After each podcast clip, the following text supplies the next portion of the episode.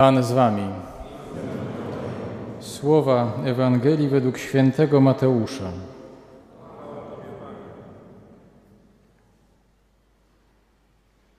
Jezus powiedział do swoich apostołów: Nie bójcie się ludzi. Nie ma bowiem nic skrytego, co by nie miało być wyjawione, ani nic tajemnego, o czym by się nie miano dowiedzieć. Co wam mówię w ciemności, powtarzajcie w świetle, a co usłyszycie na ucho, rozgłaszajcie na dachach. Nie bójcie się tych, którzy zabijają ciało, lecz duszy zabić nie mogą.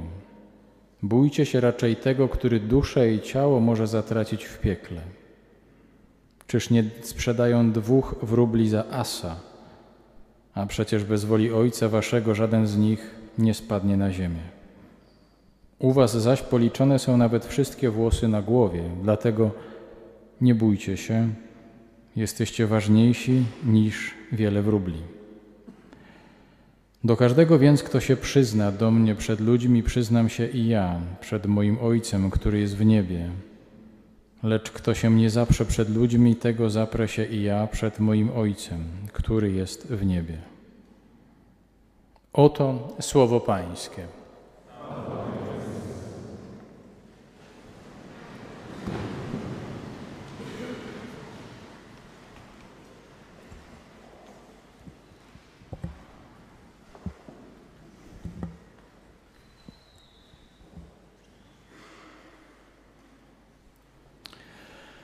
Wydawać by się mogło, że ci, którzy szukają y, dowodów na nieżyciowość dobrej nowiny i y, absolutną nieprzystawalność słów Pana Jezusa do, do rzeczywistości, to, to dzisiaj w tej Ewangelii y, dostają argument do ręki, argument nie do zbicia.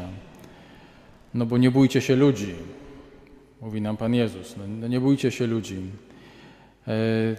tak jakby trochę szedł w poprzek naszemu, naszej logice. Ludzie, którzy, którzy się nie boją, no są i, i muszą być izolowani od społeczeństwa. Szpitale psychiatryczne są pełne ludzi, którzy się nie boją, ponieważ e, wkładają ręce do wrzątku albo wychodzą z szóstego piętra, myślą, że nie spadną. Oni się nie boją. E, I to się wydaje trochę dziwne, że Pan Jezus mówi: Nie bójcie się, a przecież Czytamy kilkanaście rozdziałów wcześniej, później, kiedy Pan Jezus modli się w ogrójcu, że począł się bać, odczuwać trwogę. No więc no albo się nie bójcie, albo Panu Jezusowi brakło wiary, albo jakoś miał kiepską relację z Ojcem. No czujemy, że nie. Więc może trochę tak jest, że ta Ewangelia mówi o lęku, ale może nie o takim, który nam się narzuca w pierwszym, w pierwszym odsłuchu, i takim, takim który, do którego jesteśmy przyzwyczajeni. Kiedy Pan Jezus mówi te słowa, to jest przedłużenie kazania na górze, tej konstytucji e, dobrej nowiny, konstytucji Ewangelii, rozdziały świętego Mateusza 5, 6 i 7, to jest streszczenie misji Jezusa. To jest wszystko to, co się rozwija w pozostałych rozdziałach, we wszystkich miejscach, w których Pan Jezus mówi, uzdrawia ale to, co najważniejsze, to jest piąty, szósty i siódmy rozdział Mateusza, gdzie słyszymy: Nie stosujcie odwetu, dążcie do pojednania, dawajcie darmo, nawet nie oczekując czegoś w zamian. Bądźcie wierni, módlcie się za swoich nieprzyjaciół. Nie módlcie się na pokaz, nie pośćcie na pokaz Doskonale znamy te słowa, no czytamy je przy wielu różnych okazjach i Pan Jezus to rozpoczyna. Wy jesteście światłem świata. Żyjąc w taki sposób, zachowując się w taki sposób, jesteście światłem. I trzeba byłoby też dodać właśnie w kontekście dzisiejszej Ewangelii, możecie w innych ludziach wzbudzać złość. Nie wiem, czy tak macie, ale mnie się zdarzyło spotkać takich bardzo szlachetnych ludzi, bardzo prawych, bardzo wewnętrznie poukładanych. I tak jak im zazdrościłem tego poukładania, tak rodził się we mnie taki, taki nie, nie, taka, taka złość, taki niepokój, że on jest tak szlachetny i prawy, że ja bym chciał go trochę przytemperować, żeby nie był taki, choć ten człowiek w ogóle nawet tego nie czuł, że jest szlachetny. I wydaje mi się, że kiedy Pan Jezus mówi, nie bójcie się ludzi, to raczej, żebyśmy usłyszeli, żyjcie tym, o czym mówię w kazaniu na górze. I nie zastanawiajcie się nad tym, co ludzie powiedzą. Bo może się okazać, że, że wasze zachowanie będzie bardzo naturalne i oczywiste dla was i wzbudzi złość u innych. I wzbudzi opór, ponieważ będziecie światłem, to znaczy poprzez sam swój sposób bycia, wcale nie żaden prowokujący, będziecie oświetlać czyjeś niepoukładanie. I to jest, myślę, że jedna rzecz związana z tym dzisiejszym fragmentem. Drugi y, lęk, o którym Pan Jezus mówi, y, zamyka się w takim zdaniu: bójcie się, takim zdaniu dosyć niepokojącym, bójcie się, bójcie się raczej tego, który duszę i ciało może zatracić w piekle. Przyznam, że przez całe swoje życie, także dorosłe życie, myślałem, że, że Pan Jezus w tym zdaniu mówi o diable i mówi o szatanie. No bo bójcie się tego, który duszę i ciało może zatracić w piekle. Jak w piekle, to wiadomo, że, że, że diabeł. Problem polega na tym, że w tym rozumowaniu jest błąd. Ponieważ gdyby tak było, to okazałoby się, że diabeł ma moc boską. To znaczy, że jest równy Panu Bogu, bo może kogoś wtrącić do piekła. I okazałoby się, że jest drugim Bogiem. A to jest niemożliwe. Dlatego w tym zdaniu nie chodzi o żadnego szatana, diabła, złego ducha. No to wydawać by się mogło, no to jak nie o niego, to pewnie o Pana Boga chodzi. Bójcie się tego, który może duszę i ciało zatracić w piekle. Z ciekawości zerknąłem do oryginału greckiego, ponieważ trochę mi nie dawało to spokoju. Więc w oryginale greckim, możecie to sprawdzić, tam nie ma za, żadnego zaimka osobowego. Tam w ogóle nie ma mowy o żadnym tym, tym kimś.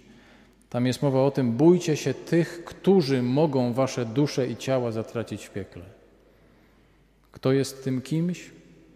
Ano my sami. Ano my sami. Nikt, nie, nikt z zewnątrz, my sami. Ja sam, ja sam, Roman Bielecki, jestem dla siebie największym zagrożeniem. To znaczy, ja sam potrafię odebrać sobie wolność i pochylić głowę przed jakąś głupotą, namiętnością, która zabija mi wolność. Wy też tak macie. Y, to my, to ja jestem tym, kto potrafi się psychicznie złamać wobec jakichś trudności, niepowodzeń, frustracji. Nikt mnie do tego nie zmusza, ja sam, ja sam mogę zrezygnować. To ja sam w obliczu nie wiem, relacji z kimś, kogo się, nie wiem, boję, albo wobec kogoś, kogo czuję respekt. Potrafię nagle zrezygnować z czegoś, w co wierzę, do czego jestem przekonany i się złamać. To ja sam. Nikt mnie do tego nie zmusza, to ja sam to robię.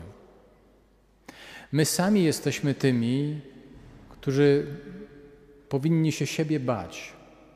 W takim sensie, żeby wiedzieć, że sami potrafimy rezygnować z tego, w co wierzymy, co jest dla nas ważne, do czego jesteśmy przekonani. Trochę tak jak pamiętacie, mówiła w swoim wierszu Wisława Szymborska, tyle wiemy o sobie, ile nas sprawdzono. No naprawdę tak. Tyle wiemy o sobie. I tak sobie myślę, że, że tyle wiemy o sobie i, i, tak, tak mi dzisiaj to zostało. Już myślałem, że na tym skończę to dzisiejsze kazanie. Ale zobaczyłem, że o dziwo nasz episkopat wydał bardzo dobry list. O dziwo. List mądry i o dziwo list, który nie ma klauzuli należy go czytać. O dziwo, bo powinno się go czytać. List dotyczy beatyfikacji e, rodziny Ulmów, Józefa i Wiktorii Ulmów i ich siedmiorga dzieci, która odbędzie się 10 września w Markowej e, pod Rzeszowem. E, rodziny która została zamordowana, może to wiecie, chroniąc trzy rodziny żydowskie w czasie II wojny. Ludzie, którzy zostali uznani za sprawiedliwych wśród narodów świata, zapisali też jakąś niezwykłą kartę heroizmu, męczeństwa i odwagi. Odwagi, kiedy, jak dobrze wiemy, nad Polską i Europą zapadła długoletnia noc, oni się nie bali, znaczy może inaczej, bali się, ale mimo tego na swoim strychu przez kilka lat chronili trzy rodziny żydowskie. Zapłacili za to największą cenę. Podobno było tak, że najpierw na oczach dzieci zamordowano rodziców, a potem po kolei zabijano te dzieci. Dzieci małe, takie od, od kilku lat do kilkunastu. Niezwykłość beatyfikacji, która będzie się odbywała, jest taka, że, że pani Wiktoria była w ciąży. I jednym z y, błogosławionych zostanie jej nienarodzone dziecko. Y, fantastyczny list, naprawdę, bardzo mądry i przenikliwy, który wydała konferencja episkopatu kilka dni temu, nawiązuje do Ewangelii o miłosiernym Samarytaninie. I mówi o tym, że ci ludzie nie zastanawiali się nad tym, jakiego wyznania są ci, którym pomagają. Pomagali ludziom, pomagali człowiekowi w potrzebie i dzięki temu pokazali, co to znaczy żyć Ewangelią. Nie zlikwidujemy w naszym życiu lęku. Ewangelia nie jest o tym, że mamy się pozbyć lęku. My mamy się nauczyć przekraczać swój lęk w obliczu wartości absolutnie wyższych, jak na przykład pomoc drugiemu człowiekowi. I tak sobie myślę, że, że czytałem ten list dzisiaj, że właśnie pewnie oni nie przypuszczali, na pewno nie przypuszczali, że kiedyś, za kilkadziesiąt lat, to, co robili w ukryciu, będzie rozgłoszone na dachach. I tak się spełni Ewangelia w ich życiu, oby i w naszym.